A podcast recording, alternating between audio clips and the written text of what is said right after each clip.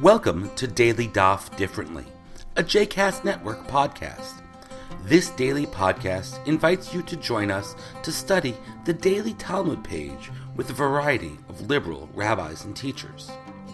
For more information about Daily Daf Differently, please visit jcastnetwork.org slash ddd. For more information about the other JCast Network podcasts and blogs, please visit jcastnetwork.org. Shalom and welcome to Daily Daf Differently. I'm Michael Bernstein, the rabbi of Congregation Gesher LaTorah in Alpharetta, Georgia. We are looking at Daf Tzadi of Psachim, the 90th page.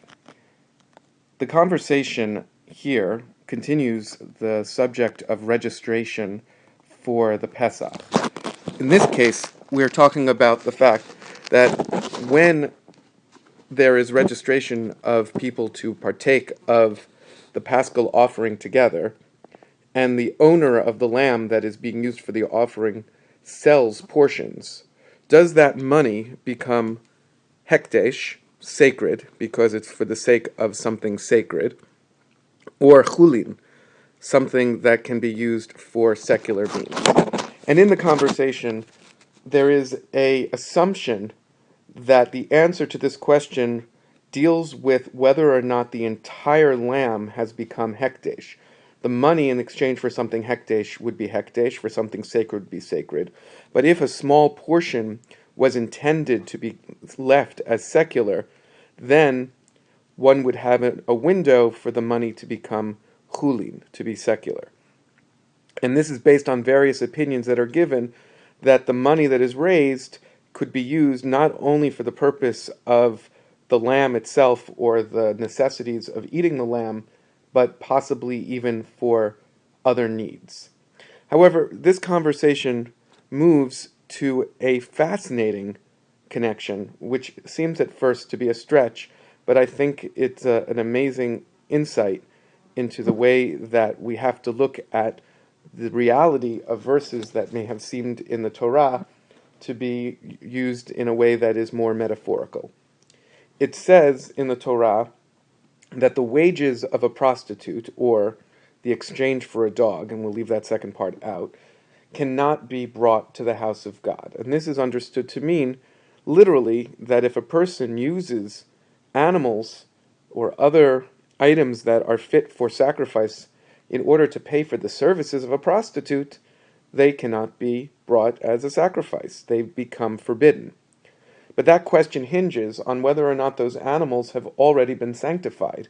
It would be logical that if the animal is already sanctified, then it no longer belongs to the owner in the first place. It belongs to Shemayim, to heaven. And if it belongs to already to God, then if it's used as payment for a prostitute, it cannot become forbidden because it wasn't something the owner owned in the first place. So this is something counterintuitive. You would think that it's even worse to pay a prostitute with something that has already become sacred. But from a technical point of view, only a person who owns something can be said to be using it as payment for something else, and therefore only a person who owns the animal or other items could render them forbidden by using them to hire a prostitute. But what if a prostitute a zonah, is registered to share in the paschal sacrifice. Can a prostitute be paid with the portion of the paschal sacrifice? This is a fascinating question. First off, why is a prostitute being paid with this portion? If the assumption is that the prostitute is being paid for services rendered, then this is an incredible image using the portion of this holy sacrifice, and what you get in return is something that the Torah deems to be quite not holy and not fit for what is sacred. Or is this person simply in the business of being a prostitute and being given this uh, portion in exchange for, for her her money or participation is simply for the sake of her being able to participate in this sacred act. What is interesting is the Gemara goes through some very technical discussions about how we can learn that in fact, if it were not for another verse, which explicitly can be read to say that those things that are already vowed are excluded from this law of the wages of a prostitute, then we might actually say that when the paschal lamb is given to this zonah, to this prostitute, then it would remain partially a in the ownership of the person whose lamb it is, and therefore would become unfit for sacred use.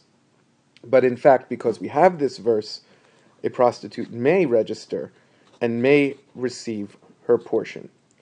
What I think is worth thinking about here is is this just a stretch to understand the limits of how we understand etnan zonah, the law of the wages of the prostitute, and its impact on the sacred? Or does this open a door to say that despite the fact that the Torah is explicit that certain professions and certain ideas and certain you know, not just the wages of the prostitute, but the exchange of the dog, these things do not belong in the house of God. That when it comes to the paschal sacrifice, we are able to make the distinction between why a person collects their wages on a regular basis and what it is that they do with them, and this sanctification of what their possessions are being used towards partaking of this lamb, not just for the sake of the monetary value that food is worth, but for the holiness that it is worth to partake in the eating of the paschal sacrifice and being included within the people Israel. While the Talmud goes on to discuss the technicalities of why this is permitted, I think the fact that in the end the door is open is one image that we can connect to in our own understanding of the Seder without the restrictions of registration and the specifics of the paschal sacrifice that has become a time for a door to be opened to all. I hope you've enjoyed today's episode of Daily Daf Differently and that you'll join us again tomorrow for a new page. The music at the open and close of this episode is Ufros from the Epichorus album One Bead, available on Bandcamp, iTunes, and Spotify.